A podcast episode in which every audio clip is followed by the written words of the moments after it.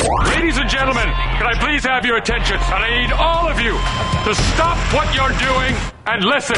Now, live from Chicago, the Hal Sparks radio program Mega Worldwide. I have come here to chew bubblegum and kick ass. Hal Sparks, actor, comedian, and multimedia personality. And I'm all out of bubblegum. Hal Sparks. All right, let's do Well- this. Welcome to the show, everybody. Oh, I'm so excited. I can barely talk. Uh, it's like there's so much going on.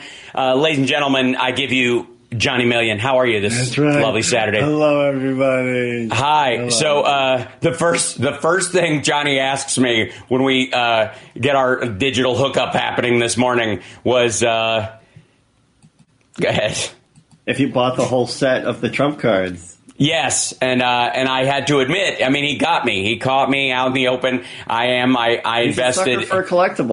Yes, I, I, I basically put every dime I have into them. I have, uh, I'm, I'm all in for four point five million dollars, uh, but I got all of them, and I also entered into the sweepstakes to win a Zoom call with him, uh, and dinner, and golf, and what else? Uh, I just a imagine one- that the Zoom call would be like, a one-on-one Uh, meeting, which is like dinner without dinner. I don't know what the hell that is, but okay. Uh, a one-on-one the, meeting. the camera going up his nose. yeah, exactly. Uh, um, so I'm in on all those things, and I, I feel like a winner already. Um, that said, uh, settle in. Welcome, infotainmentwars.com. Um, like and subscribe. We are at 45,000 subscribers on our YouTube channel, which, if you'll recall, a scant couple of years ago, we were at less than three. So, and ours are real. It's an interesting And thing that we're months ago, we were at forty thousand. Yes, we were. It's it's there is what I would call a digital quickening happening. Uh, Ed, uh, going on. It, it is. It is. There is a salve for it. Um, that said, uh, salve also s- spelled with an L and not a U. I, I don't know what who these people who think suave somehow spells salve. I don't know what's wrong with them. I haven't seen yeah, it. Yeah, That's not good. I've seen it on Twitter that. a lot. Um, so lots going on in the news, and I just thought we'd start out the show um, after Trump's very bad, horrible week. Which, if you have not seen, my. My major announcement of the major announcement that I did live on my uh, on my live stream, I had to jump on. I, I was not scheduled on Thursday to go live until the afternoon, and I had to because oh my god, the Trump card thing was hysterical and pathetic and stupid and and I couldn't breathe. I was doubling I was, I over. was telling Hal I knew it would be bad, but like I used to think, I used to get Ugh. scared when he would do the these like good big announcement. It's like, oh god, Sure. horrible racist movement is coming. Right, something gross, something that's going to torment a, a minority in our community or in Yeah, the in the country and make them feel like crap. Like and, and like I, I I would automatically feel bad for people that he was going to pick on at random. Yeah, Yeah, yeah. And now Newsmax just hates him. like Dude. watching Newsmax lose their crap on him was Uh, and uh, Bannon bailing on it in like thirty seconds. Like, and Ooh, I and I that. there were there were a bunch of these like like right wingers who were like they they were like this is it. I don't know what it is. What you know, and there were all these people who were predicting, much like they were predicting a red wave, were predicting sort of a. Uh, you know, a, a MAGA wave of new information where he's like, it's going to be his VP, he's going to be Speaker of the House up until he runs for office. Yeah, I and heard all of those like after the big disappointment. It's like, no, he's not going to do any of those things. And I was like, oh, those were on the table. I no Oh, idea. they were all on the table for 24 hours afterwards. They're like, "This is it. Make no mistake where you are." And um, yeah, right. And he uh, and it when it turned, all those people were teed up to watch it. That was the only thing I wish. The only thing I think would have been funnier than actually watching it myself when it launched, which I almost, I almost, I could not breathe at one point. I mean, I know I have a bit of a lingering cough, but this was next level. I was like, I'm going to need oxygen if I'm going to watch okay, this whole video. On the super chats, Lisa Miamora rocks already, but Jordan oh. Mills through it. Jordan Mills likes to be heard with a super chat kind of early in the show. And Yeah? he says there's evidence that Trump's team stole those images from Amazon and other places. Yes. Yes, they're uh, they're they're Chinese uh, images from like Alibaba clothing, and they Oh just photoshopped his his head, which by the way is an artwork version of his head, t- like a, a Photoshop meets mild painting meets mild pho- uh, copy or whatever of his head that they shrunk down and put on there. He looks like one of those apple people at the fair. You know when people would carve apples and just let the Uh-huh. And it sun like cook them. head. Yes, it looks like that. And um, yes, this, so they are all Amazon, uh, but they're drop ship Alibaba account Amazon stuff. Chinese manufacturing, like they're they're uh, literally like Xinjiang cotton slave labor images. And he was It's- talking about like amazing art. It's just amazing art. And, and that it's part of his his uh, amazing history, and it was exciting. All the exciting His- things I've done. His life of being on the moon, Right, and being a- Lasers out of his eyes. like in a wrestling outfit. Even the superhero thing. Like people focus on the superhero thing, but if you look at it, he's in a wrestling ring. He's like it's the weirdest like cultural blind spot. It like old fogey moronic uh, like childish mega preacher garbage I've ever seen. It was lovely. So, needless to say, uh, I um, I, I bought them all. I bought I bought Yeah. one of each, and um, and I resold them for a profit uh, immediately to some ma- uh, to some maggots on Telegram, and uh, and they were they thought I was the sucker for parting with them for for the low low price of seven hundred dollars a piece, mm-hmm. without even looking for the QAnon code in them first like the loser that I am. Now, look, we look, we ended up talking about this. Next thing you know, we're going to talk through the whole next segment about the Twitter files, which turned out to be nothing Oh, and wait, continue to be. and I missed it. Dude, they're on chapter six already. They've at the How many sixth. chapters are there? I don't. Nobody's saying. Nobody knows. It doesn't matter. They're making it up as they go along. There are no chapters. This is just what they're calling it. They, they think So they're John they've Wick movies. All the har- harmful stuff, and I haven't even heard about it. And I'm on That's right. semi regularly. Totally. Yeah, there's because there's nothing there. And they and every time they release these things, they have to admit, and we got to take a break, but they they have to admit that the Trump administration, which was the sitting presidency at the time, was asking for presidency. the Trump administration was the sitting pre- was like the currently enact uh, during 2020 actually in power governmental entity yeah, killing it. versus versus Biden's campaign, which was a private political campaign with no material control over anything, were both making similar requests to take down. Um, you know, images or or uh, stop accounts that were either spoofing them or providing you know false like polling data. Uh, and I don't mean polling as in like percentages. I mean on like your poll has been moved if you live in this district in in uh, Alabama or in uh, Georgia or in Arizona, right? Yeah, they those kind of accounts. Both sides were asking for that stuff to be taken down, but they're only showing the internal emails and Slack discussions from the left side of things even while admitting the ones on the right exist. They are simply not showing them. So the illusion of fairness or the illusion of free speech or whatever is garbage. It's phony, and uh, it. I, I. I mean, you can't take it seriously because there's no there there. Even when they do this, so we'll end up talking a little bit about that. But when we come back, I want to make maggots really mad. I've had it up on the screen, and you've been able to look at it. But I, I this is going to make them so angry. They're going to be furious. Yeah. Maggots, get ready. Trolls, settle in. This is it's going to be a rough ride for you guys this week. You're not going to like this at all. Ugh. I'm, I'm getting turgid just thinking about it. We'll be back right after this.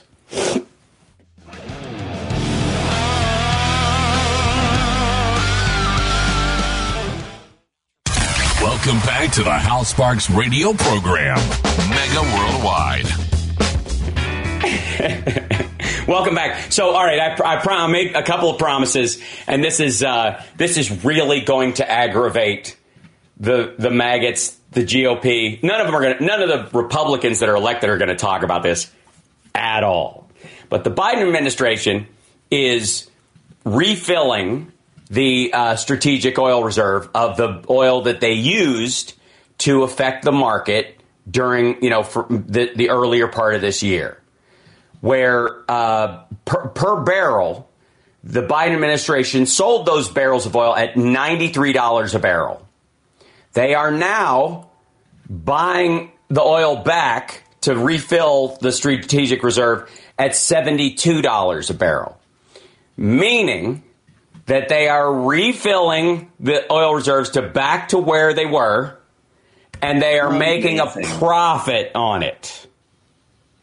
Yeah, that's right. The Biden administration not only um, helped American consumers and drivers throughout the, the this artificial spike in oil prices and gas prices that we all had to deal with because of Russia's invasion of Ukraine and because of the Saudis manipulating our electorate leading up to the midterm, which they were open about.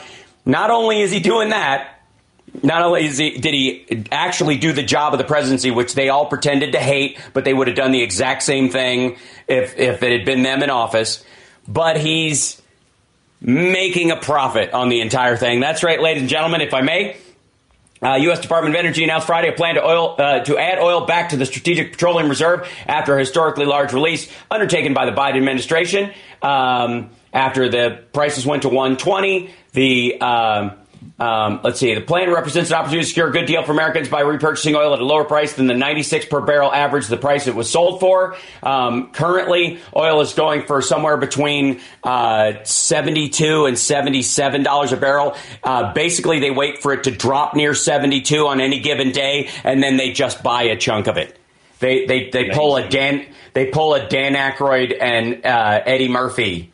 Um, they just ah. wait wait till it drops and going buying WTI crude at 72, and then everybody just throws paper at them. That's what they're doing. That's they're doing it every day, and it's aggravating the Saudis, and it's angering uh, the the maggots, and it is really infuriating the rep MTGs because by the time they have it basically up to where it was before, the prices of oil is going to continue to go down over the next few months because of demand destruction and the slowing of the Chinese economy and all kinds of other factors.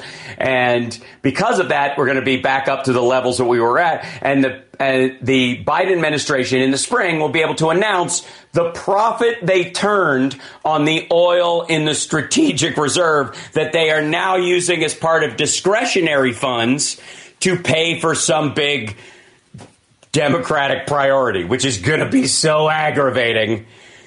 Uh, which, by the way, will also turn a profit for the U.S. government. Like, it's so fun. Now, what's the other thing? Um, this is the other story that's uh, um, since the passing of the CHIPS Act and the limitations that the Biden administration has put on not just the sale of high quality computer chips to China, the kind you use for AI and targeting systems and satellites and all that kind of stuff, um, not just those, but the machines that make those chips in the first place. The the idea that you know, the spread between the the um, the the like the coded I don't even know how to like describe it away, but the, there's a the the distance between transistors on a on a on a circuit board of this quality is measured in nanometers. And mm. and the difference between 14 nanometers, which is insane, and 8 nanometers is exponential in terms of its computing power and its uh, heat reduction and its la- its lowering of energy use. The okay. ones that the United States has and that TSMC, the Taiwanese company, have, um, and that a company in the Netherlands also has, um, are four nanometers. They are the kind that you need for like quantum computing. China's uh, highest level ones, which they have not made themselves, they have purchased, are between 14 and 18 nanometers, and they don't always work. They're the kind of chips you find in toys they're the kind of chips you find uh, in. Not, I mean, they're not Huh? In what? Pringles cans? no. No, those are stacked. No, those are stu- those are all stacked not, in a very. I really odd form. thought I was tracking and, this conversation. And, no, and cover it in cheddary goodness. No, that is mm. not the same. They're they're the kind of thing you find in a in like a crap wind up dog, you know, or one of the, the like robot that waddles a little bit, or a how about this? You know those Santa dolls that drop trow while singing a song and shake their butt? No. That's the that's the 14 nanometer chip quality. Just so you know, all right? Okay, Once right. you yeah, once you get into the four nanometer stuff, this is the these are the computers of the future. This is the kind of stuff you get Chat GPT from, and all the AI that we're seeing starting to grow everywhere. Um, and China's being denied those things because they are using them for military purposes. All their companies are half owned by the government. You know, there's all sorts of reasons why, on a national security level, it makes no sense for any country in the world to just let them have this and go, "Oh, we're using, oh, we're just going to do this to make cars and and GPS satellites and stuff." When they are absolutely not. It's all being used for military uses. It's just like giving it to North Korea at this point. It's silly, and and um, the big deal was is that the you know with the Chips Act and the Biden administration, um, you know, deciding to do this this year. Um, the question was, could you get the other countries that are crucial to this online to to participate in this as well? It doesn't do us any good if we're the only country denying them this. If, say, the Netherlands, who makes some of these machines, is still selling them to China, right? Well, guess what? China's isolation from the global semiconductor ecosystem is almost complete. In a matter of weeks, Japan and the Netherlands are expected to join the U.S. in its construction of a silicon fence around the nation. Parallels with the Cold War and the Soviet bloc being cut off from the West provide hints as to the struggles Beijing will face in coming decades. Governments in Tokyo and Amsterdam are set to announce they'll adopt at least some of the measures the U.S. has already implemented to cut China off from the supply of semiconductor manufacturing equipment. Bloomberg News reported on Tuesday. That means chip makers in the world's second largest economy will need to beg, borrow, or steal technology if they have any chance of narrowing a wide gap between the U.S., Taiwan, and South Korea. Um, uh, you can kind of guess, depend, you know, considering how um, Xi Jinping treats the innovators in China's society, how they're going to end up getting this stuff. They're going to steal it. Um, the problem is uh, you can't steal support. You can't steal the ability to write the software, for example, on it. You it, over and over again, like every update includes. Um, you know, more and more complications in this kind of uh, technology. And once you're two years behind, it's in that two years, it's easy to get ten years behind. Sure. And and that's the issue. So these two things. And by the way, for the record, anybody, uh, Rudy Giuliani included, who can explain to me how Hunter Biden sold access to Joe and they walked out of there with a billion dollars and that's and China has total control over Joe Biden. How is that at all possible considering the extraordinary and historic steps the Biden administration is taking to curtail the Chinese military's use of modern American technology for their own purposes and to slow the approach of China overtaking the U.S. economy through illicit means in the next decade, which they are not going to do. Uh, that's done now. Just count on it. Ray Dalio uh, ev- even is turning around. Like a lot of these, like uh, you know, China, uh, like money doves are lunatics.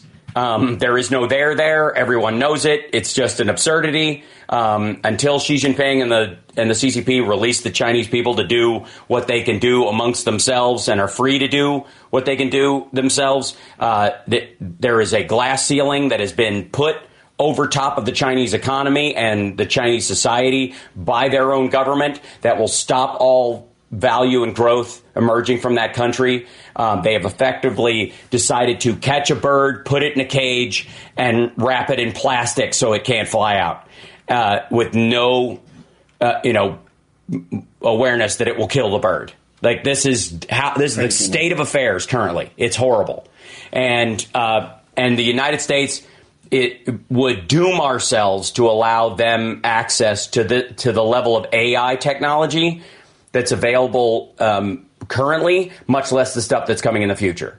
With that kind of attitude towards the rest of the world, don't get me started on Han supremacy. So it's a scary notion um, that this even has to happen, but it I is. that first movie of the Han supremacy. Was it? Yeah. No, that was uh, the Wrath of Khan supremacy that you were thinking. Of. Okay, I got you. Han. All right. So Um, yeah. So those two things alone should uh, aggravate the maggots to no end.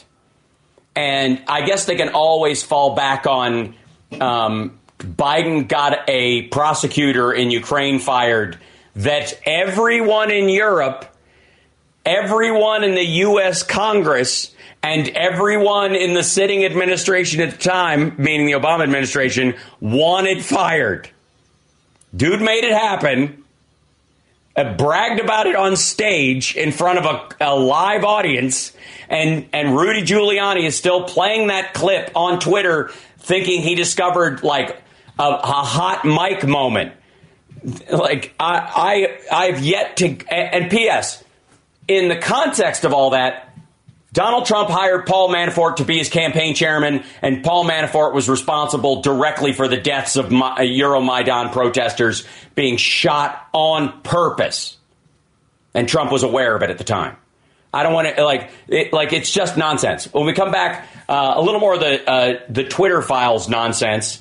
And then, of course, in the next hour, Philip Ittner will be joining us from Ukraine to discuss uh, the, uh, you know, the, the I mean, it, the constant change that is happening there. The ground is starting to harden. The battles are are continuing, um, and this is an ongoing endeavor between our two countries. We'll be back right after this.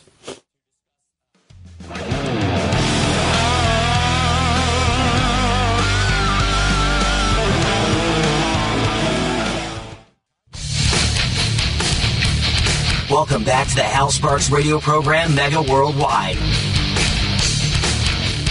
So this is just one of those weeks where just like billionaires and former billionaires and fake billionaires just lose their minds. Is that what is that what it is? Is that what the horoscope said? like if you're if you're a, your uh, your star sign is billionaire, it's just like this week you'll be losing your crap. Um, Trump takes to Truth Social. By the way, this you want to know how well uh, the appointment of Jack White is do, is going. Uh, l- let me let me like take a little tri- army. Yes, take a no different guy. Uh, no. Take a take a little trip with me, if Let's you will, go. inside the. It's like the land of make make believe, where um, you know Mr. McFeely hops on the train with us and takes us to what was the um, the woman on Mr. Rogers' neighborhood who lived in basically the L.A. Forum with the apple face. Oh. She just with scared the, the, crap. Yes. She scared yeah, the crap out of me when I, yeah. All right, come on, like. So, all right, yeah, they'll pop in, they'll tell us. Uh, our country is sick inside, very much like a person dying of cancer. the crooked FBI, Lady the so called Lady Elaine. No, no, no. Yeah. No, no, no. No. no? Lady Elaine was the living woman, wasn't oh, it? Madam. Madam, yes. No, that's that's that's oh, Wayland Flowers' character. Wayland Flowers and Madam. She looked the same though. She had the Lady same kind of Elaine of Fairchild. They're saying the one with the red nose, the scary one, was Lady Elaine Fairchild. I don't think so. That was the, isn't that the hippie chick who who hung around? You know, the the actual person, the actual live woman who was there. Googling. All right, it's going to drive me crazy. All right, our country is sick inside, all caps, sick very much like a person yeah, dying of cancer. Lane. Sorry, yeah. All right, all right. Thank you. One. Yeah. Yikes. Okay. The crooked FBI, the so-called Department of Justice and Intelligence, Department of Intelligence, like he's got them both in quotes. Yeah, I don't that's know whatever. not happening. All parts of the Democrat Party and system is the cancer. oh, that's a lot of cancer. That's a lot of different oh, yeah. kinds of cancer. Uh, these weaponized thugs and tyrants must be dealt with or our once great and beautiful country will die. what on earth? I know. Like now he's uh, now he's what Nostradamus. Well, and I mean, obviously, like a, a, a, even a charitable reading of that is he's calling for the abject murder of just anybody in any of those groups because they are a cancer. You're not murdering. Like you're just you're just committing an act of chemo. Isn't that lovely? Um, active chemo. Never, never. Thanks. Never mind the fact, by the way, that uh, no one cares. Like this is not it, like uh, his entire feed is full of QAnon memes. There is not a single like legit person in that entire feed that's going to do a damn thing anywhere other than pop off and do themselves in or something. And it's terrible that he'll push his own people to do this kind of crap, but it's not amounting to a hill of beans. That you know, that said, um, you know, we've been watching this whole well, some of us have watching this whole Twitter files nonsense come out, and um, it has been. I mean, not to put too fine a point on it, lame AF. None of it is landing in any meaningful sense. All of it is a smokescreen for the the fact that the Trump administration was asking for the very same things that everybody was like, we think these accounts are violating the Twitter terms of service. And they're like, yep, we think they are too. So we cut them off or no, they're not. So we just left them. That, that's, that was the response they were getting from Twitter. Law enforcement was calling them and saying, this seems like a violation of your terms of service. And these seem, you know, to be fomenting violence or election fraud. And they're like, yeah, we think so. Or, nah, we didn't think so. So we left it up. Like that's it. That's the whole thing. That's what it all amounts to. And and there's so much like I believe and I feel and it's very disappointing or it's very concerning. All that kind of language about these things when the material reality around them is nothing. Um, there's a a lot of conversation around it if you read the uh, you know like how Bari Weiss, how Matt Taibbi, and others talk about this stuff, they use very clickbaity language, you know, where it's like, and then everybody cuts off the part where they say, if true, dot, dot, dot. Look, you have access to all of the internal conversations, all of them, every single one. So everything you show better be a smoking gun, or why do we care? right? I mean, uh, this this is like the Rudy Giuliani, uh, um, you know, Hunter Biden laptop story nonsense, where he shows this stuff up like text messages with no metadata that are visible printouts of something that, yeah, nobody could fake in Photoshop. He holds them up in front of the screen instead of putting them up on screen, doesn't allow you to source them, and then they have this like uh, uh, maybe you won't have to give half your money to dad, like that kind of stuff, like in, interfamily complaints from an addict about his parents basically socking away half his money so that he doesn't snort it all. Right? That, yeah. that that that is supposed to be evidence of a crime, and it isn't. It just isn't. And and there's so much of this uh, about this that could be inflammatory and kind of titillating and exciting and oh my god the stuff behind the scenes when in reality the only way it gets even passably close to any kind of a scandal is when they actively choose to show one side of the conversation and hide the other without Elon Musk hand holding Matt Taibbi and Bari Weiss through this whole thing and saying, here's the Slack conversations you can show, here's the ones you can't, which is the problem in the first place. The whole goal of this is to create the illusion of unfairness. And, the, it, and it wouldn't be that big a deal if it didn't endanger the lives of people who work at at Twitter and at the Department of Justice and every other place that Trump has decided to describe everyone as cancer. So the um, they describe in the new new one, and you see this quote all the time. Twitter files part six reveal FBI's ties to tech giant as if it were a subsidiary. That's on Fox News. That's uh, in quotes as if it were a subsidiary. Okay, well, where does that quote come from? As if it were a subsidiary. Um, that's Matt Taibbi's opinion from the first tweet from the the second or the sixth round of the Twitter files. It is not borne out at all in what he lays out in the following tweets. There is no, there, there's literally nothing that says they were a subsidiary to it any more than if Coca Cola contacted someone and said, hey, there's a fake Coke account that's saying we have arsenic in our product. Could you please take it down? And that makes Twitter an automatic subsidiary of Coca Cola.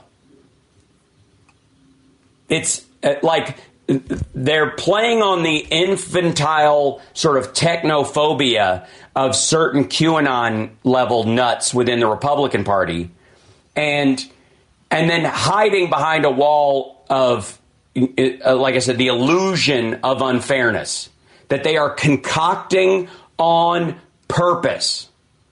Meanwhile, there's an article I have up on the screen uh, at infotainmentwars.com. And of course, uh, you can subscribe there, uh, like, subscribe, give a thumbs up, support the show, helps us out. Patreon.com slash HalSpark keeps us on the air. Uh, so give that a shot also. and um, there's an article in Bloomberg that, that Elon Musk is seeking new Twitter investors to join him. And he's trying to get them to pay the same price he paid for all of the stock. Why? Not good. Wh- How does that make any sense to anyone? Elon Musk is seeking new investors for Twitter Incorporated at $54.20 a share, same price he paid when he took the company private for 44 billion in October and kicked off a contentious overhaul. The managing director of the billionaire's family office, Jared Birchall, has been reaching out to potential backers this week. News site Semafor reported on Friday. Ross Gerber, who runs Gerber Kawasaki Wealth and Investment Management and took part in the earlier Twitter buyout, confirmed the outreach. The fundraising attempt follows a tumultuous stretch of Twitter where Musk has slashed jobs, upended longstanding policy, and reinstated banned accounts. Just this week, the company suspended several journalists, journalists that Musk said had put his family in danger by revealing location information about his private plane. Now, uh, Aaron Rupar and others are back online after being kicked off. And then, uh, did you did you see this whole drama, Johnny Million? I don't think so. Okay, so um, there was an account called Elon Jet that that Oh, I the, heard about this where he was tracking the private jet. Yes, he also was tracking Bezos's jet and a couple others. Oh, um, there's okay. there's one that does Putin's plane. There's uh, you know they've been around for a long time. They're online and they all have accounts on all social medias. They're on Facebook and everything. And for some reason, uh, Elon Musk, in his hyper paranoia, largely brought about by his mixing of uh, weed he can't handle and nootropics at the same time, and uh, and decaffeinated Diet Coke, which is a terrible chemical mix for any human being, and will give you marshmallow body. Um, if you don't believe me, go look up pictures of Elon Musk swimming. And um, He looks amazing. oh yeah, I might So- have tweeted one of his pictures recently. don't do that. You'll get put in Twitter jail. You'll get put in I'm Twitmo. Twitmo. It gives you give you. Well, that's what Tara Dublin Rocks called it. She got put in Twitmo for a week. She gets out tomorrow. um, now, um, let's let's start with the fact that it's not worth fifty four dollars a share at all. Let's also start with the fact that since he bought Twitter, Tesla stock has lost enough money to buy Twitter six times. Elon Musk sold $3 billion worth of Tesla stock earlier this week, largely just to cover overhead at both companies um, to keep them from going under. To artificially inflate the stock by, you know, giving it to other people to buy on his behalf. Ugh. Among other things. Just it's just garbage. It's just you know absurd. The the the important thing like to recognize here is that this was never a richest guy in the world flat out buying it because he's just got money sitting around. He had to leverage uh, Tesla stock to do it. In that process, that co- the value of that stock cadavered, and he it is not worth anywhere near what it used to be worth, and it's continuing to go down. Do you know how Tesla makes the majority of their money? Like the No. biggest single payday they get? It's not Johnny car Million. sales. Nope. Try again. One more. car, uh, like just marketing their name? Mm, nope. Um, selling carbon credits. You know that? Yeah. You know, um, yeah. Um, by the way, they get a giant dip from the federal government Sure. for selling carbon credits and from other companies. So big polluters get to buy carbon credits from Tesla, um, and all Tesla has to do is continue to crank out cars, even if no one buys them in China or other places, because they make more money from the carbon credits for cars that they may or may not even make. So, like, it's it's increasingly di- disappointing. Never mind the cars that catch fire and all that kind of stuff. It's and, and the fact that uh, like uh, automated driving is not happening. The the remember the Tesla cab that you were going to be able to like at night Oh, when yeah, you go to sleep, your your car was going to be able to roam the countryside, making you money. Right? That was in twenty. That was in twenty seventeen. That was like a year and a half away. At least Elon Musk puts a two year cap on things instead of a two week cap like Trump.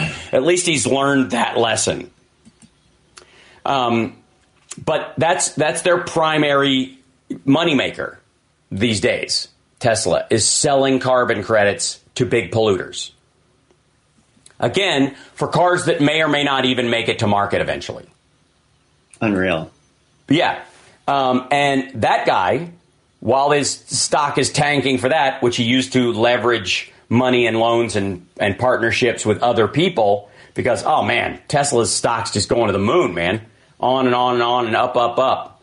By the way, Tesla and SpaceX don't exist without government contracts at all. Neither one of them could, could stand on their own, especially SpaceX, which is a, effectively a private NASA subsidiary, just like Lockheed Martin, Martin or any of the other companies that make stuff for NASA.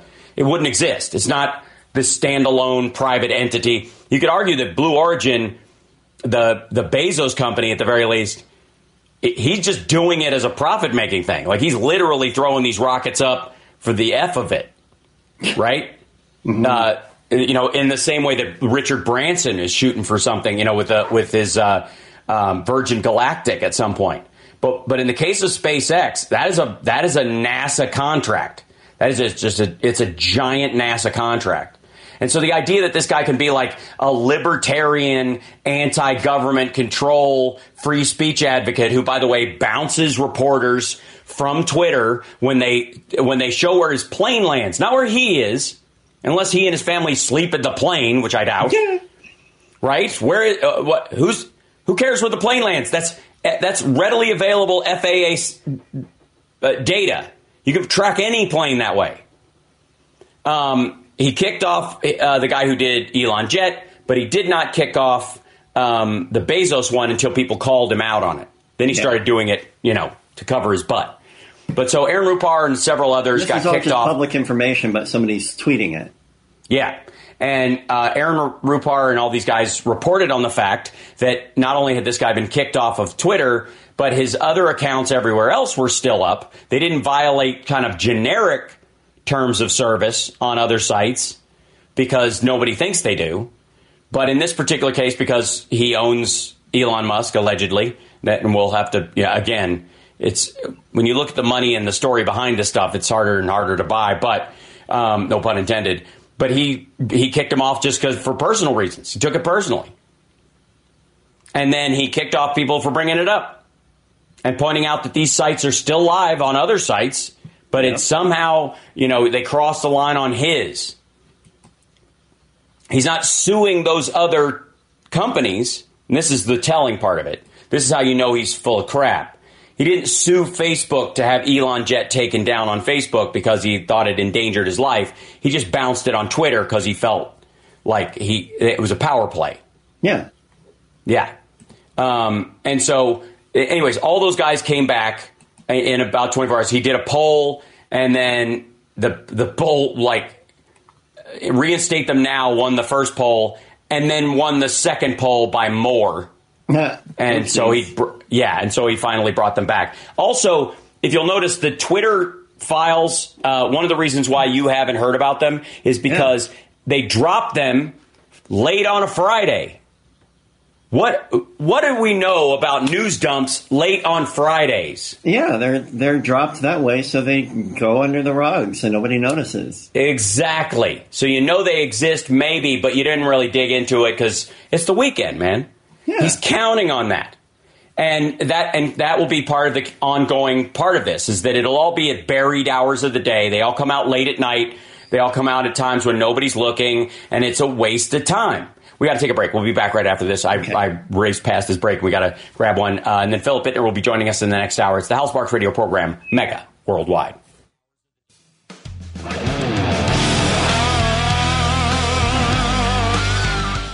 Due to budget and time constraints, all the creativity has been removed from the Hal Sparks radio program Mega Worldwide Bumpers. Now welcome back to the Hal Sparks radio program Mega Worldwide. Oh, yay. That's yeah. I sound first thing in the morning. Yeah. That, what a lovely singing voice you must have. Um, So, right now on Twitter, by the way, uh, Christopher Wray, the FBI director, has uh, responded to some of the the nonsense around the Twitter files, which is garbage. It's silly. It's it's absurd. It's a it's a bunch of goofy nonsense. Um, Re- Republicans need to grow the hell up. This uh, this like this on the one hand they view the southern border as an invasion and on the other hand they want to play naive about foreign malign influence in our uh, social media networks and in the press and stuff when like again it goes all the way back to when cnn was just reading tweets on the air from random users with no idea where they were coming from and, and yeah remember that remember back yeah. You're like, one of our viewers, who says they're a viewer, dummy? That's not how this works. But it's you don't content. know. Right, exactly. And it, look how hip we are, you know? So uh, this morning, uh, the FBI replies to Matt Taibbi. This was uh, the FBI regularly engages with private sector entities to provide information specific to identified foreign malign influence actors' subversive, undeclared, covert, and criminal activities. Private sector entities independently make decisions about what, if any, action they take on their platforms and for their customers after the FBI has notified them, which is, by the way, exactly how the Twitter files read. Everything that Matt Taibbi and Bari Weiss are writing out about the FBI reaching out to Twitter about any of these things all reads out exactly that way. That is exactly what happens because in some cases, Twitter decided to take people off the account or certain accounts. I'm not even going to say they were people because we don't even know. And, uh, and they're not even, they're bot accounts. US, uh, the idea that they're even in the United States is an absurdity. You have no idea. They, they take these accounts down or they take these articles down. And on the other hand, they leave them up. Sometimes they just go, nah, we're good. And they just leave it floating. That's exactly how it works. It's how it works with every the the the, the police show up and say we think this guy who has breakfast here every morning is dealing drugs in your corner booth, um, and we might have to bust him in front of the place. We don't want to come in here and you know blame you. We're just letting you know we know that's what he's doing, and um, just be aware that we don't want to scare any of your customers when we take him down when he leaves. But you don't One have to kick though. him out. You can. You can ask him to pay his check and get out right now, but you don't have to because we'll bust him when he gets outside. Like that happens all the time. Sure. And and it's childish. It's in, it's infantile to assume otherwise. That you why wouldn't you want the FBI to go, "Hey guys, uh, we're we we receive intercepts all the time from like drug cartels and terrorist organizations and foreign governments that are trying to wreck the United States. And you might want to know that they're using these accounts and these folks and, uh, you know, folks like this are being paid to do this. It's up to you if you want to take them down. We can't tell you what to do. That would be illegal. But we're letting you know. And half the time Twitter said yeah. And the other half, they said no. And it wasn't partisan. It just happens to be, it seems in some cases, if you believe Bari Weiss and Matt Taibbi, that there were more right wingers who were engaged in this kind of foreign malign actor chicanery on social media than there were left wing accounts doing it. That's it. Of course. Because, uh, you know, cops tend to go where the crime is, is the idea in theory. Um, this is, yeah, this is the FBI's response to Taibbi right here. Um, and then, of course, this has set sicked the uh, um, the right wing loose on Christopher Wray as being one of the most terrible people ever to run the place. By the way, do you, you remember who put him in charge? Oh, it's got to be Trump. yeah, yeah, yeah, yeah. That was, that was uh, he was he he fired James Comey, and he specifically put Christopher Wray in there. Here's Matt Taibbi's tweet, number ten from his original thing. Both parties had access to these tools. He means the ability to take down tweets and stuff, not calling people at at Twitter tools. Although there's an argument there. For instance, in 2020, requests from both the Trump White House and Biden campaign were received and honored. Yeah, both sides benefiting. There's a big distinction. There's a huge distinction between both of those sides getting their requests honored. Does anybody know? Anybody want to figure out what the difference between the Trump White House and the Biden campaign were? That what was the difference? Um, right? What was what was the difference? Well, I'll tell you. One was in charge of the federal government, Uh-huh. and the other was not. The other had no material power to affect your rights any more than any other citizen in the country had.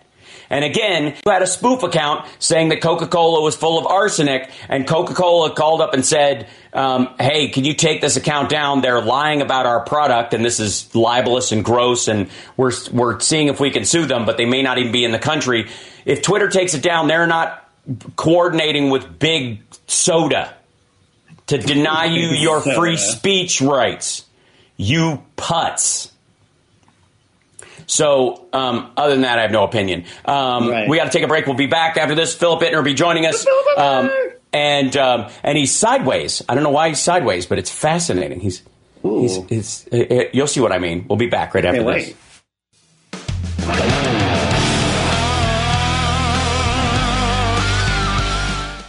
This is Damian Perdue of Think Theory Radio, Saturdays at 6 p.m. You're listening to Hal Sparks' radio program, Mega Worldwide. Ah, I thought there was going to be like a new one every break. I was so excited.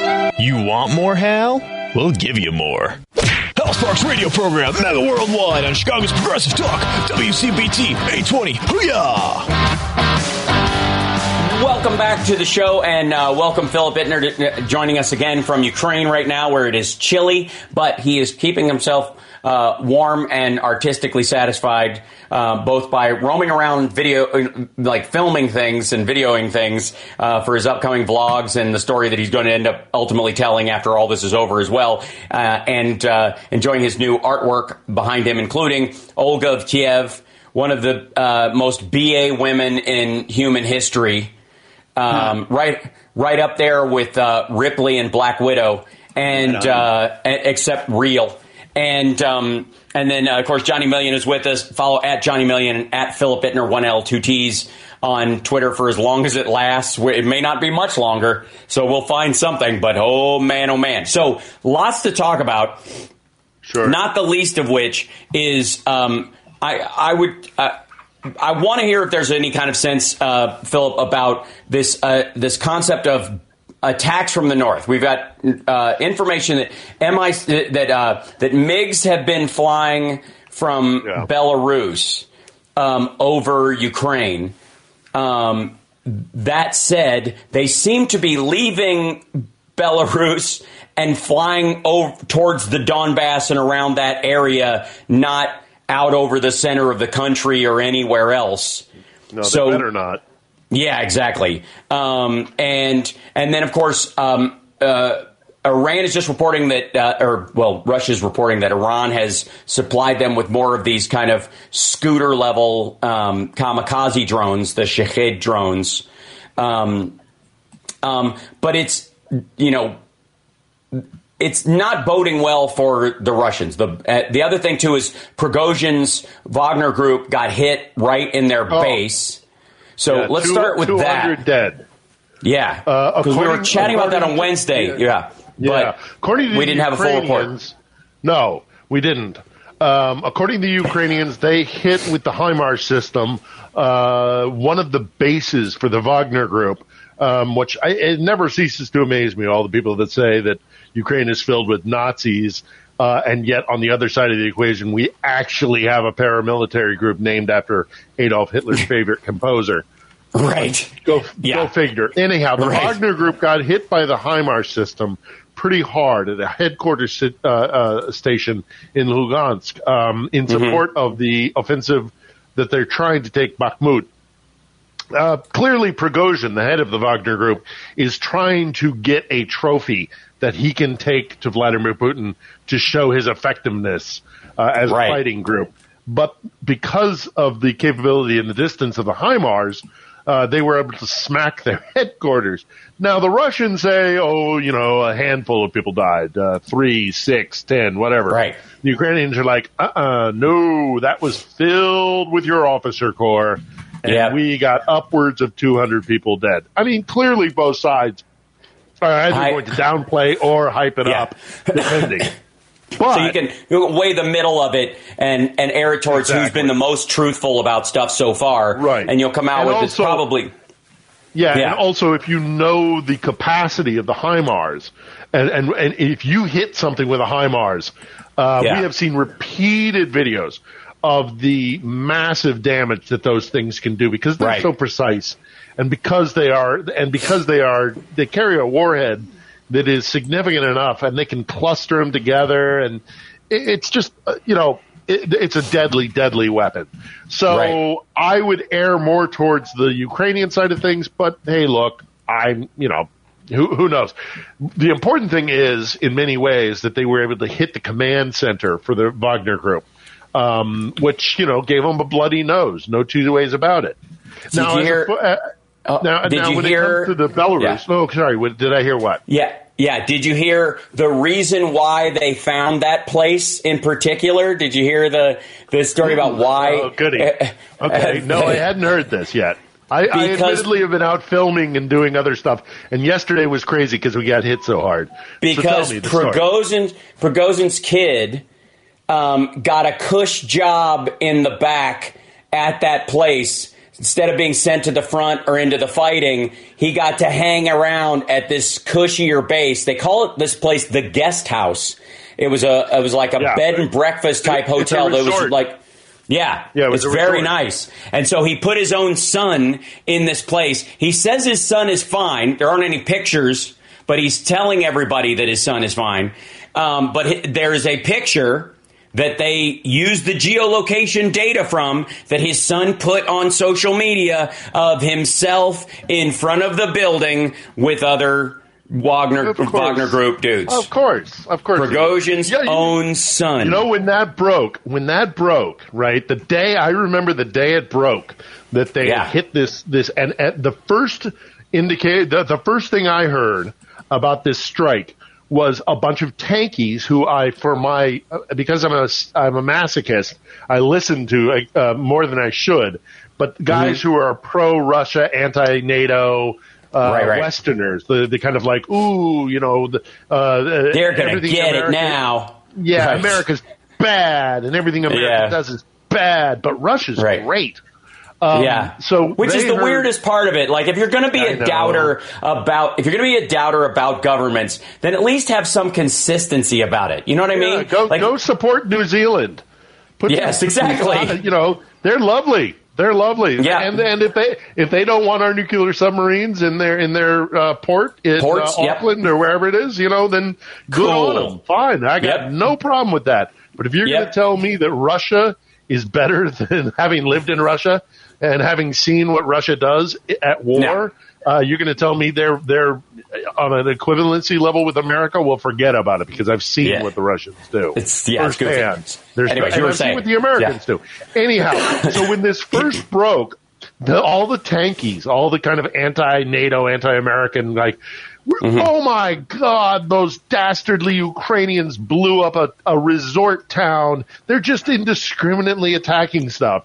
And I was sitting there going, you idiots. Um, there's Right. no way the Ukrainians would just decide to hit some sort of bed and breakfast or some sort of hotel in Lugansk.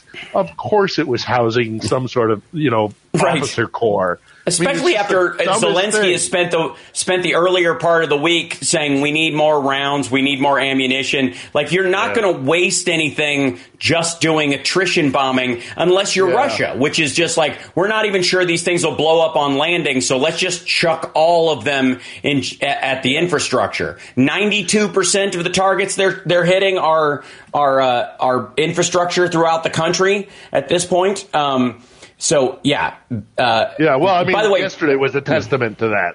But Yeah. and we will talk about we will talk about that dollar to dollar uh, equivalency when we talk about the Patriots because Patriot missile systems, uh, if indeed, uh, and it does look like they're coming, uh, those Yep. are expensive. They're very expensive. So you don't want the the you know it, it has to be impressed upon the Ukrainians not to shoot the Patriots off to take out, you know, two hundred thousand dollar Iranian drones.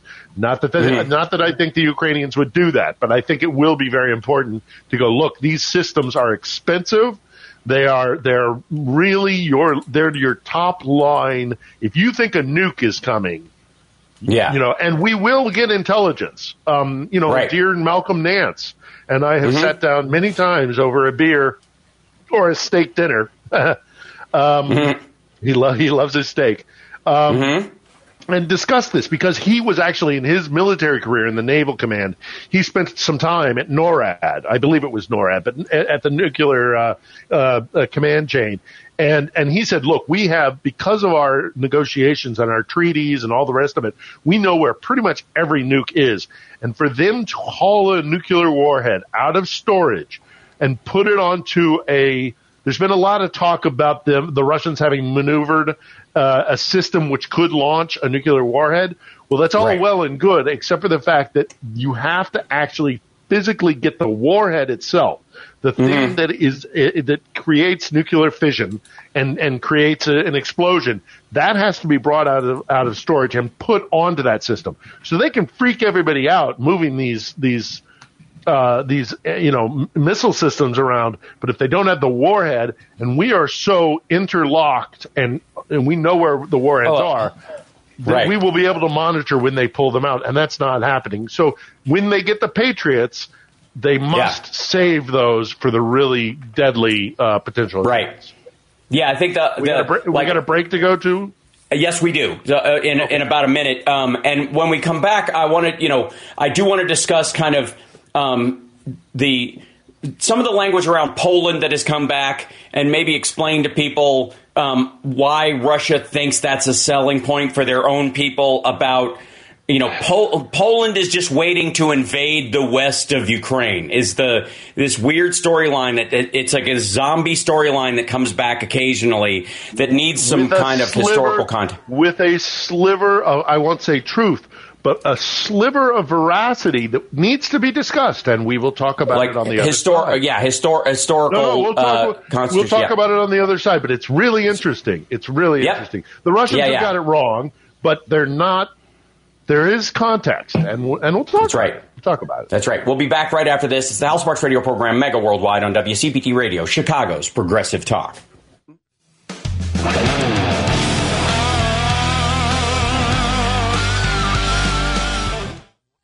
I know I'm only on one day a week. I get it. I'm gonna have to jump on uh, GarageBand and start sawing something together. This is the House Bar Show, wow, and a guitar note, and then progressive, ah, and all. Yeah, it's gonna be good. Hey, Hal, did you mean something like this? This is the House Bar Show, wow, and a guitar note, and then progressive, ah, and all. Yeah, it's gonna be good. The Hal Sparks radio program, mega worldwide. Yeah, it's going to be good. Welcome back to the show. Um, uh, in, in, a moment, we're going to talk with Philip Ittner about um, this whole like Polish narr- Poland narrative that the Russians tend to try to use as a de- divide and conquer strategy. I'm very curious about it. But to catch people up kind of on the current state of affairs, uh, more than 100 uh, Russian soldiers were wounded near Tokmak and uh, uh, in the last 24 hours. Bakhmut and I- Idiev um, the they keep trying to push into this area again. This whole idea of this like Pez dispenser money printing thing that the Wagner Group is doing with recruits, where they just send them to the front to get killed, and then they claim the territory. And when those guys die, they say, "Well, we lost the territory." They don't have to re- refund the Russian government. They just do it again and get paid again um, you know, get paid three, four times for the same piece of land. And December 15th, the enemy lost uh, a, let's see, uh, uh Russia's lost 100 people wounded and a cache of ammunition in Tokmak and Pologi settlements. And uh, missile forces and the artillery defenses of Ukraine hit five personnel concentration areas, a command post, and three ammunition depots um, just yesterday. This is not like, the, remember when we were all like, oh my God, they're mobilizing 300,000 people, and what they're really mobilizing is a million people, and it's going to be terrible. And it has not played out that way at all. It has simply been the same thing again. And by the way, uh, if you have questions for Philip Ittner in the chat room, let Johnny Million know, um, and we'll be getting to those as we go on too.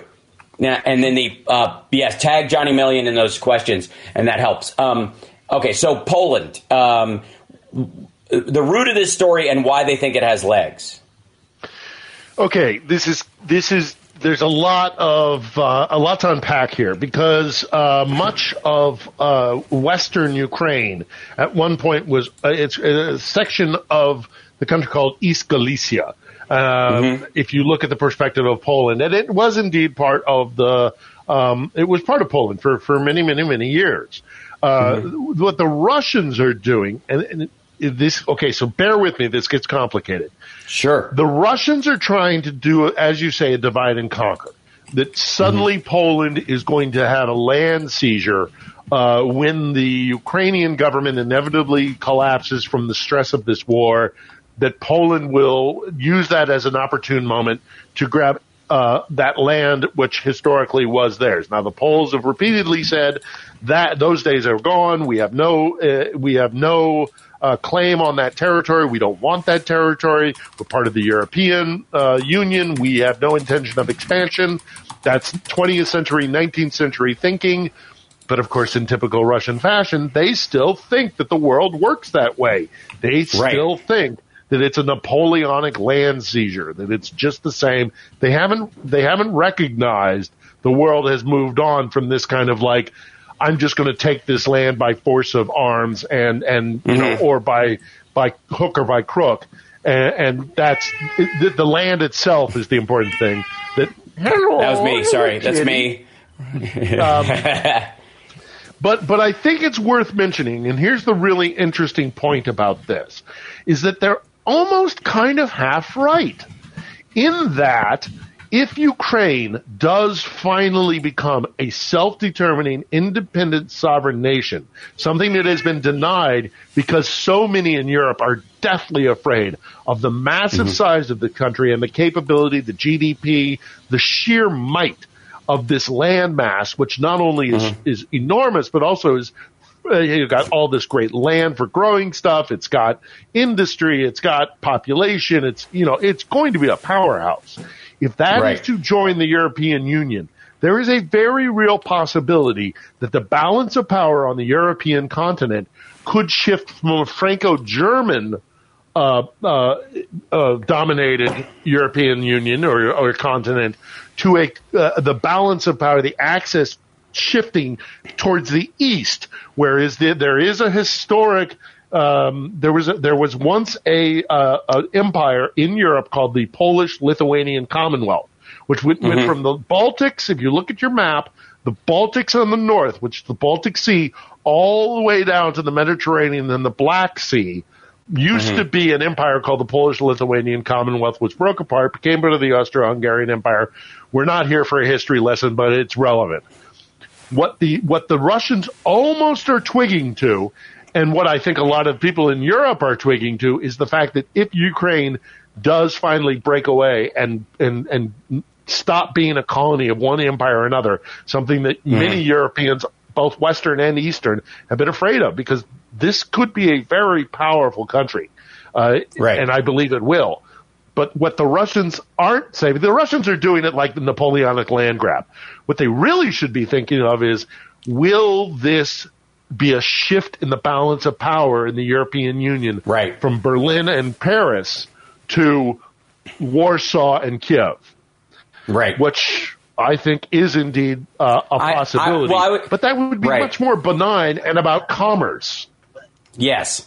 Also, I like. I'm sure the Polish Typical are hoping for this, and they do have. They do have a lot of, uh, you know, historical and physical weight as far as landmass and their, you know, their central pivot point as far as where they are geographically. That helps. I think there's a as much as uh, there's as much of a chance, if not a stronger chance, that there's more of a Ukrainian alignment with Finland and Sweden and Estonia and Lithuania and Latvia than there is of Right. Poland having outsized control over the Ukrainians. And it's all going to align with Europe as a greater like economic block anyways because they all basically want the same stuff it's so Yeah. like it, it, it makes no sense for like it's not like the polish are going to invade it makes no sense and russia uh, that that's the storyline they're putting they're they're putting it like the, That's what they're the- trying to sell.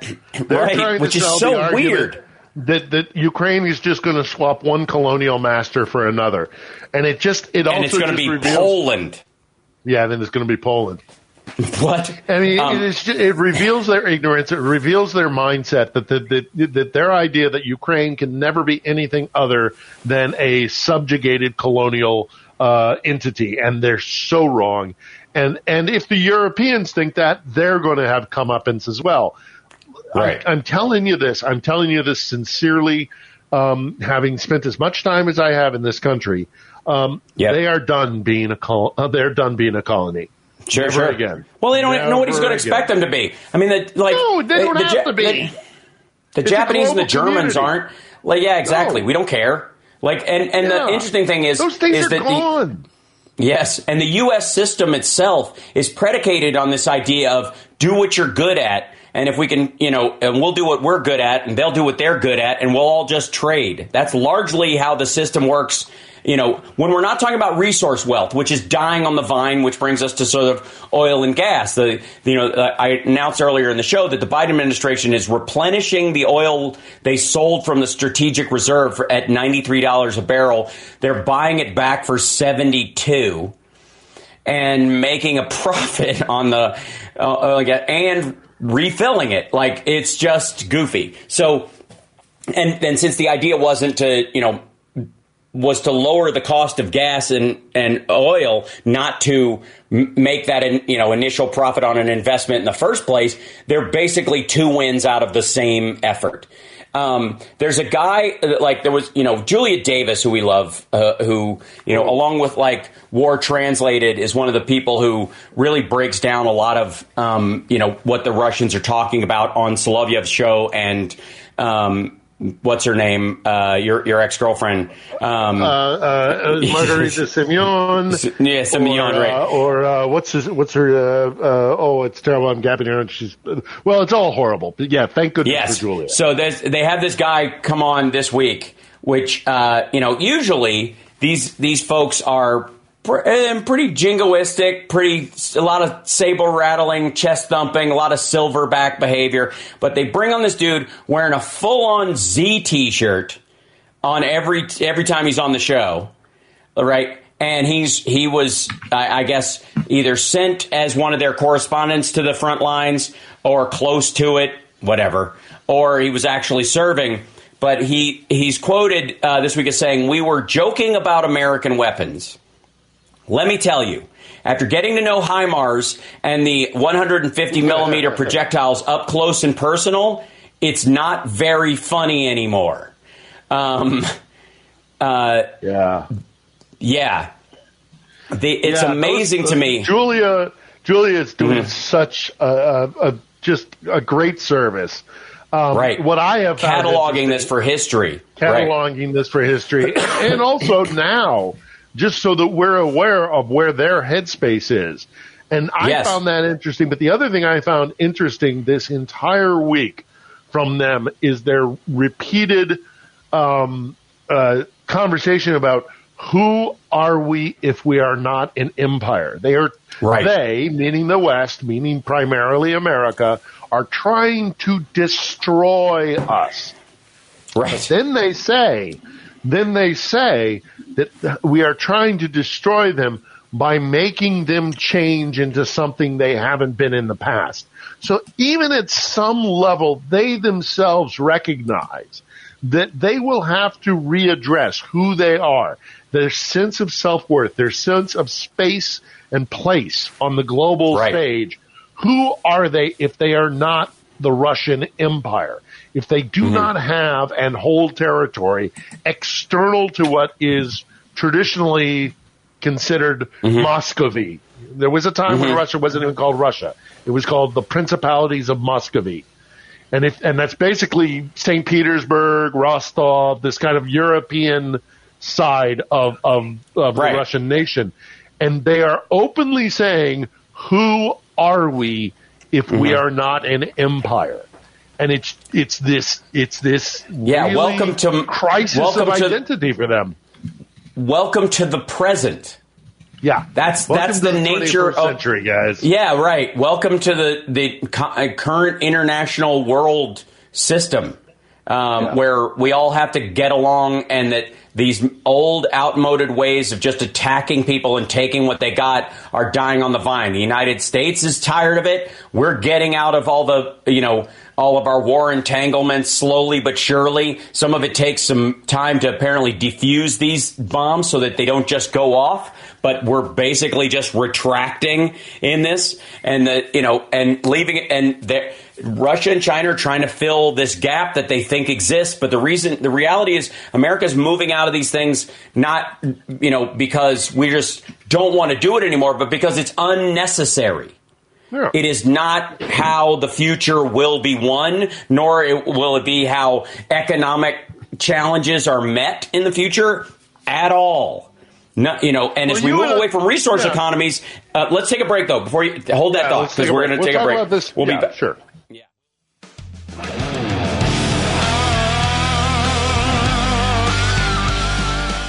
So this Attention, attention, stop what you're doing. Because we're coming back to the Hal Sparks radio program, Mega Worldwide. Oh my God! They went a little crazy with it, and I appreciate it. Now let's get back with Hal Sparks radio program Mega Worldwide. Welcome back to the show. I'm just talking to Johnny Million's cat. It's what I do. Yeah. Um, by the way, before we get into the questions that have been presented by our chat room at infotainmentwars.com, we don't need the documents. We have everything memorized. Um, so your your ex girlfriend Simonian, uh, or uh, yeah, um, she said, and I thought this was one of her best quotes so far. And she said. Why, you know, everybody's trying to figure out why are they invading? Is it to denazify and demilitarize? And is it NATO expansion? No. Simonian says, we are fighting because we are different and for our right to be different. Which is, you know, keep in mind, these are the people who don't want there to be uh, gay, gay pride parades.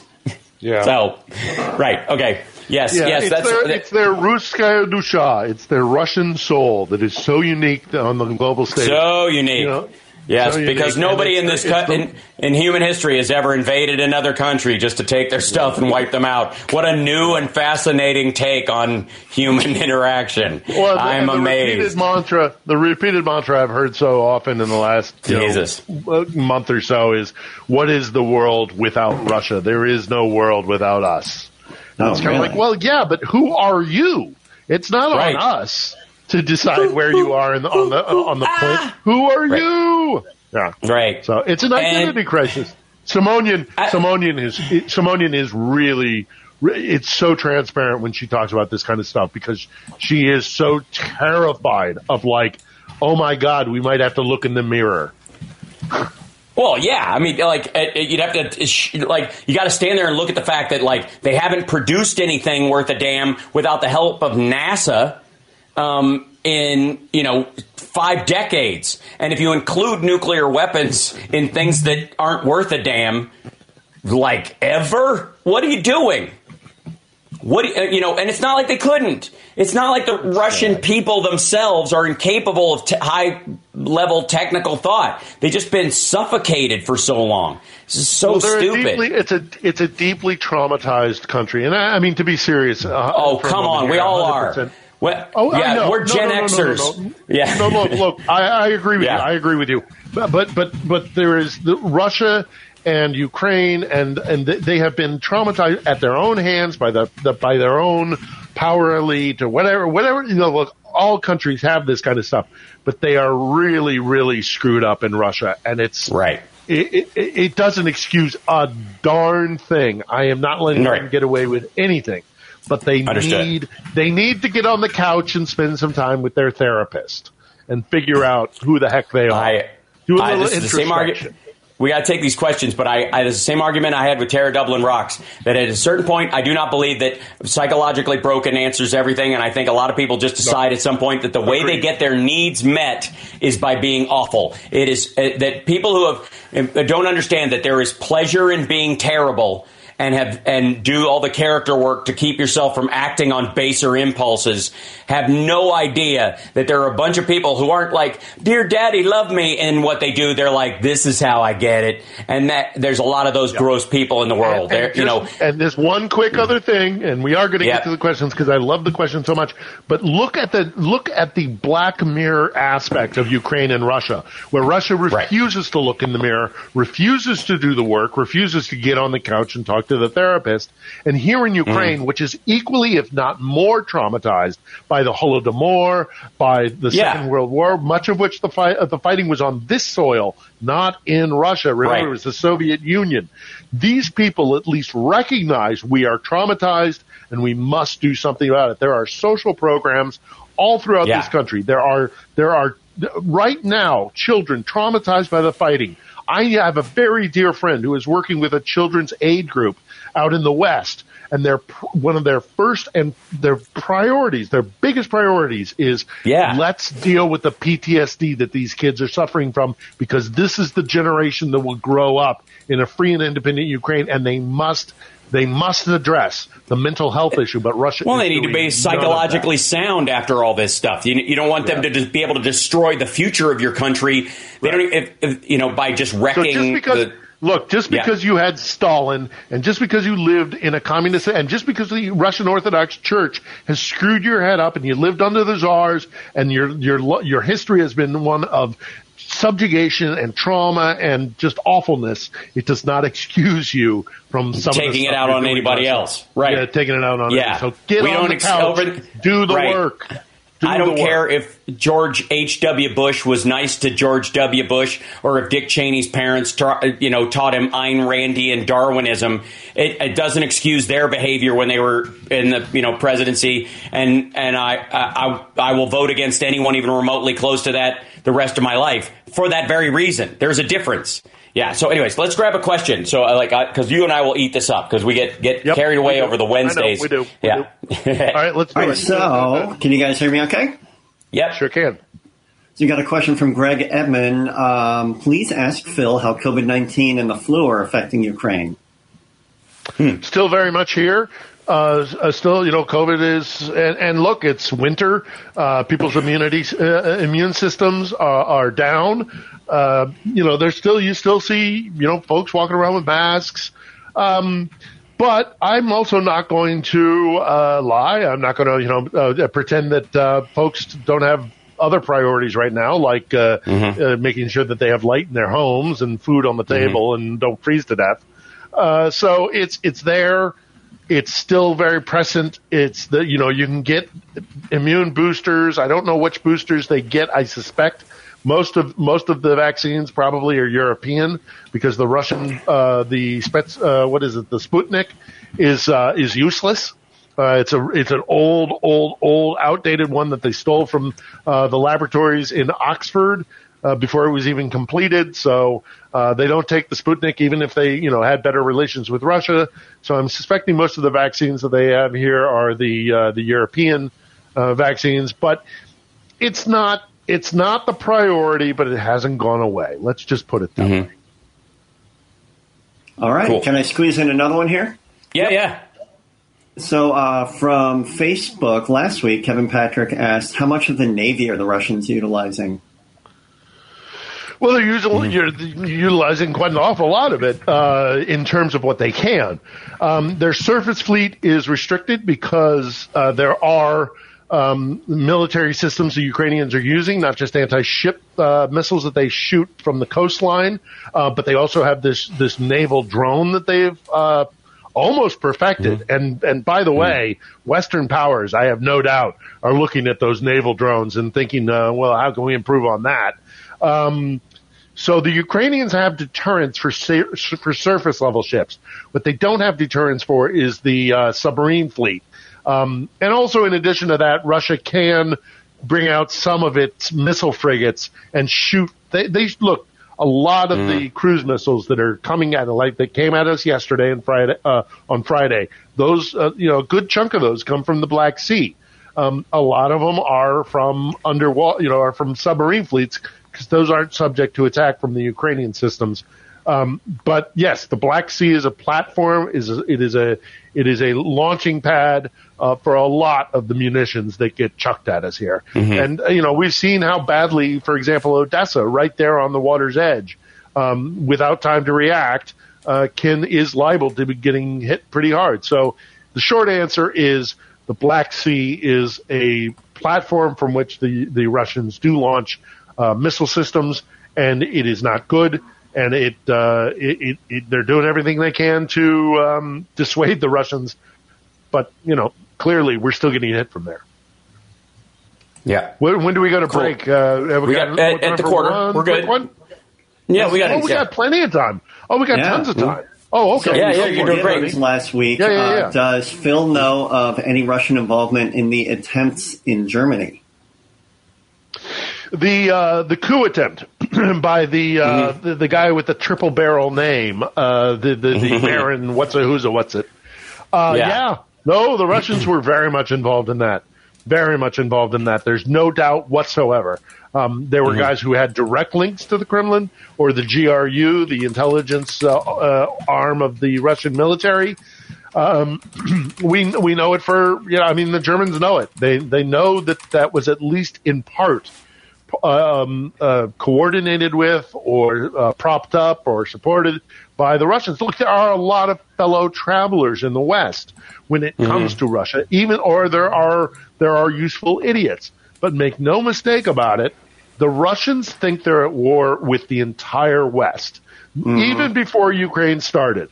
I would argue that Ukraine is a byproduct of them thinking that they are already in a global war with the West, rather than them thinking that because they invaded Ukraine, that they're at war with the West. They they are fixated on the idea that the West wants to destroy them for a variety of reasons, uh, not least of which their history, but also because Putin has decided that it's a really useful tool for the, the, him to make their population deathly afraid of yet another Western invasion of Russia, given their history, because then the Russian people will not um, will not fuss with the political shortcomings that the kleptocracy that, that Putin has created um, uh, steals from them on a daily basis. So uh, he's been spreading this message that the West is out to get us, and uh, we better start doing something about it. And now he's he's you know they're they're acting like they're at war. So they they interfered in Germany. They interfered with us in 2016. They interfered they interfered with the Brexit referendum. They have tried to get Le Pen in France. Uh, uh, uh, you know, in a position of power, uh, they have Right. they have done a lot of manipulation in Italy.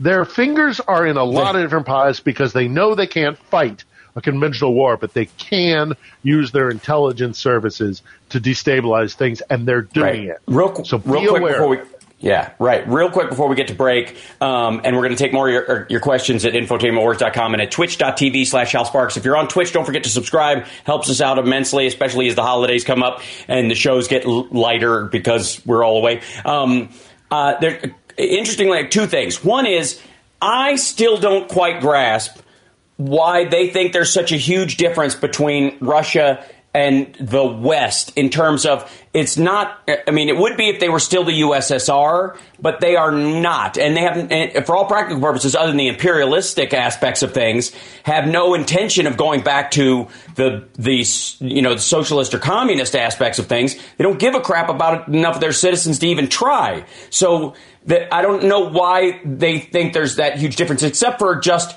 the West is just a placeholder name for uh, whoever's on the other side of the resource war they think they're fighting.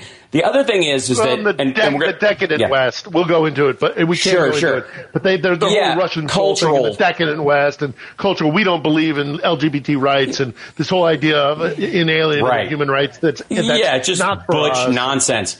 Um, but the other thing is, is that um, there is a milestone that is going to be hit by Russia um, by their own accounting sometime in the next probably 48 hours. The official number of dead uh, Russians in this fight, not just wounded, but dead Russians, will top 100,000 within the next 48 hours. They are at 99,435. That's the official count. That's from seven days ago. They may have already surpassed it. I mean, it might be a lie already and blah, blah, blah. 99, that's their numbers, their count right now, officially, the one that was presented to Vladimir Putin yesterday was 99,435 dead Russian soldiers. It's not, that's not civilian deaths. That's not, th- that is ridiculous. Um, and they are going in 48 hours in the space of, yeah, not even a year. We're at, you know, Not even a nine months year. of this stuff. Ten months, yeah, ten months, a hundred thousand people dead for nothing. A hundred thousand Russian soldiers and conscripts dead. Uh, you know, in a in a country with a demographic uh, demographic collapse problem, just like China, their their their like childbearing years sons are being burned at an attrition rate that is ten times the uh, more than ten times at this point the death rate of uh, of people who died in Afghanistan in a decade. They lost 9,000 some odd soldiers in a decade in Afghanistan. This is insane. It's grotesque. And and they're going to hit this number and I'm curious what the reaction will be in the you know in, in the Julia Davis clips when that number crosses their threshold. We got to take a break. We'll be back right after this. It's the Hal Sparks Radio program Mega Worldwide. We'll be back right after this with the happy ending. I wanted to get that in before that cuz that's not happy at all. Not happy. Today's show is brought.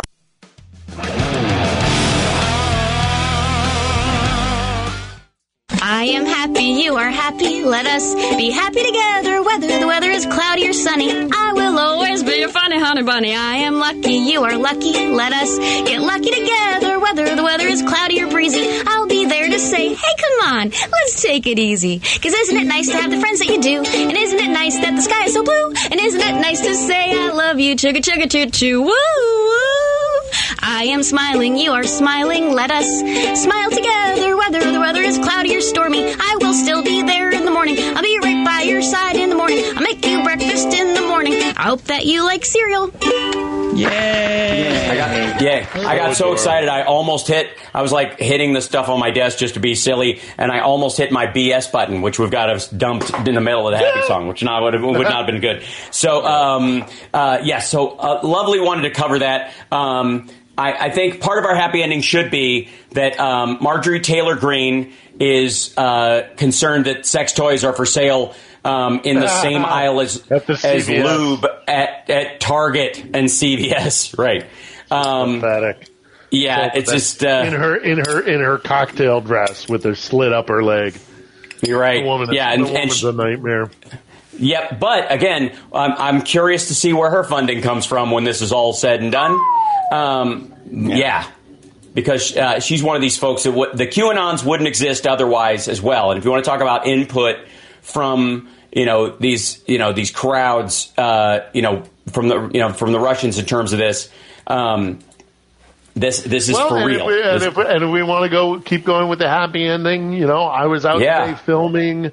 Uh, there are people. Uh, it was a miserable day weather-wise, but people are still out uh, buying. There is a for uh, Christmas, question. I, uh, Serena let's wants to a- know yeah, if get- is celebrating Christmas Christmas, on on 100%. December 25th or in January.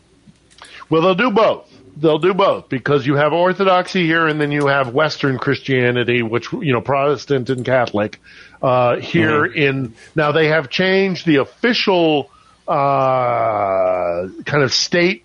Uh, uh, they, they have they've they've they have solidified or recognized the 25th as a Christmas holiday. Um, so there there there is a there is an adoption of what they call Catholic Christmas here uh, as a a statewide uh, recognized holiday, which they hadn't done in the past.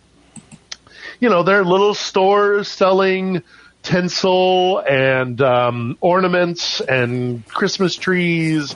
And uh, you know, let's not forget the you know the the festival of lights, the Jewish community in in Ukraine. Yes, there is a strong Jewish community in Ukraine. Believe it or not, the Central Synagogue. I was just down there a day or two ago filming for this thing about a vlog I'm doing about the holiday season.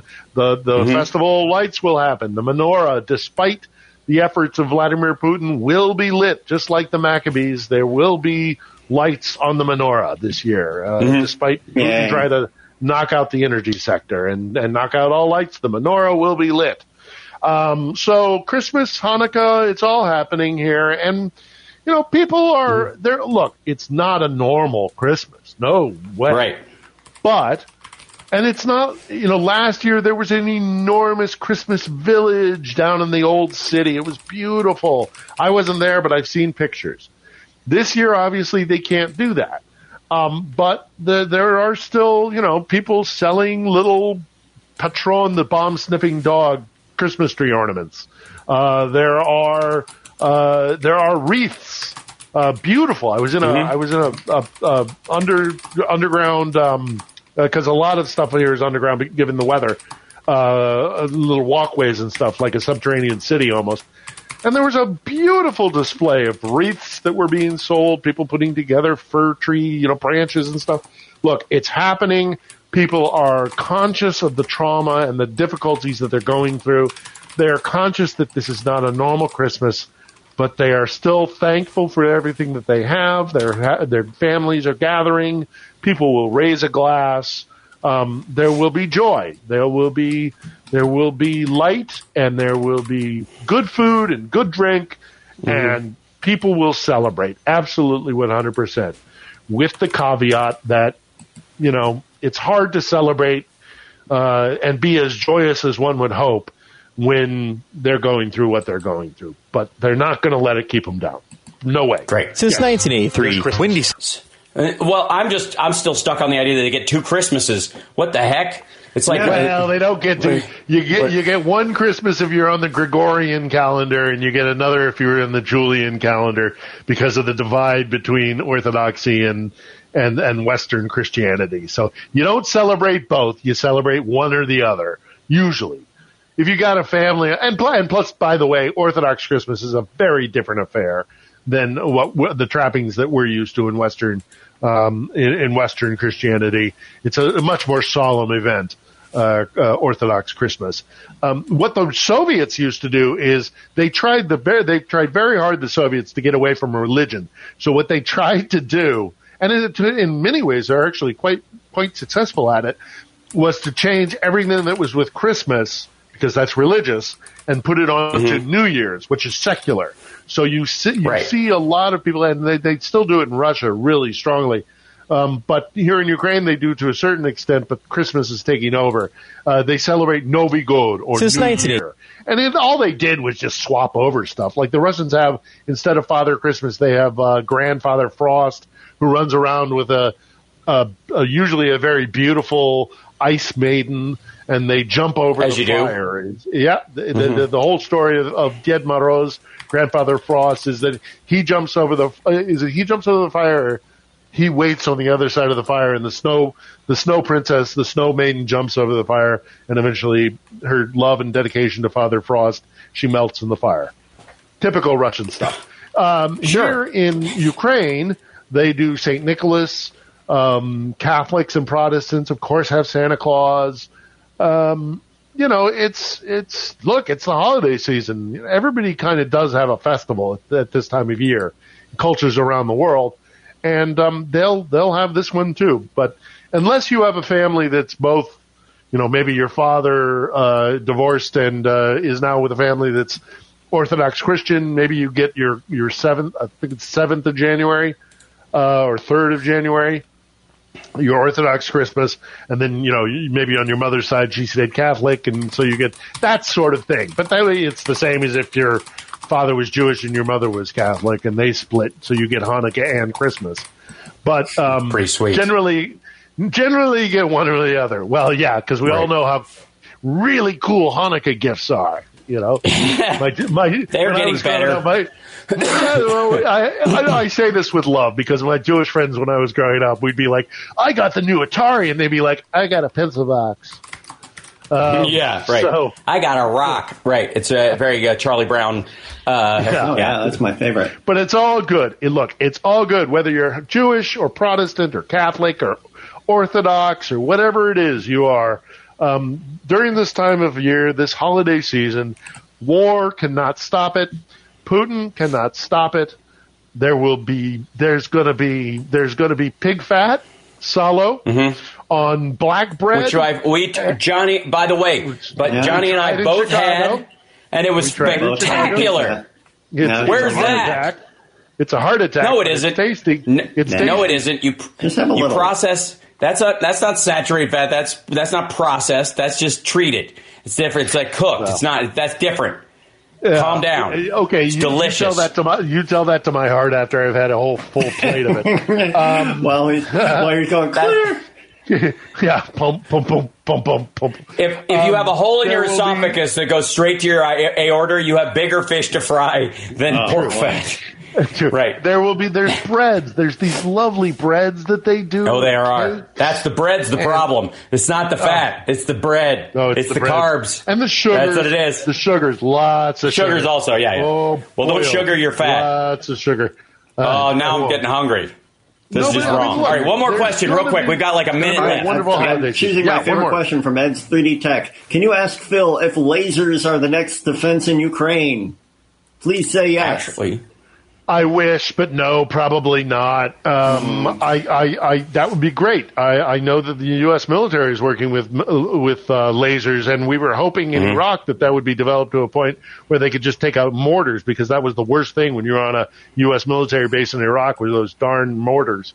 Um, We're not Those there yet. darn We're not there yet. We're we're not there yet. you can mess up Uh, the but track. there- uh, well, the good news is you can mess up the tracking on them, but you cannot True. heat them up and make you them can't. blow up. So, You but you can throw off their the air. tracking with a laser, um, especially if they're Sure. thermo. Uh, if they're thermal tracking, um, they can. You can create artificial. You sh- wherever you hit, it thinks it should go that way. So it's just like uh, it works the same way as countermeasures.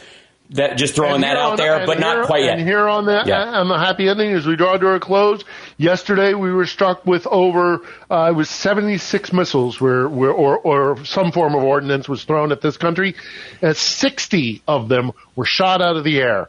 Um, Hmm. It is not lasers, but uh, Ukrainian air defense is still. Thank goodness for the uh, look. I woke up yesterday to the sound of air raid sirens and explosions. Too close for comfort. So they Right. did get Thanks through. so much, guys. But, but Uh, the the Ukrainian air defense are still strong, and thank goodness for them. That's right. Uh, thanks so much for joining us, Philip Ittner. Thank you, Johnny Million. Thank you, Chicago. We'll see you guys next week. Um, it's right. At, we're right at the net. Like we just made it just under the wire. Uh, like, Thanks, subscribe, give a thumbs up, support the show. Infotainmentwars.com, Twitch.tv slash Hal Sparks. Follow us on Twitter until it dies. Bye. Ouch. That actually hurt me.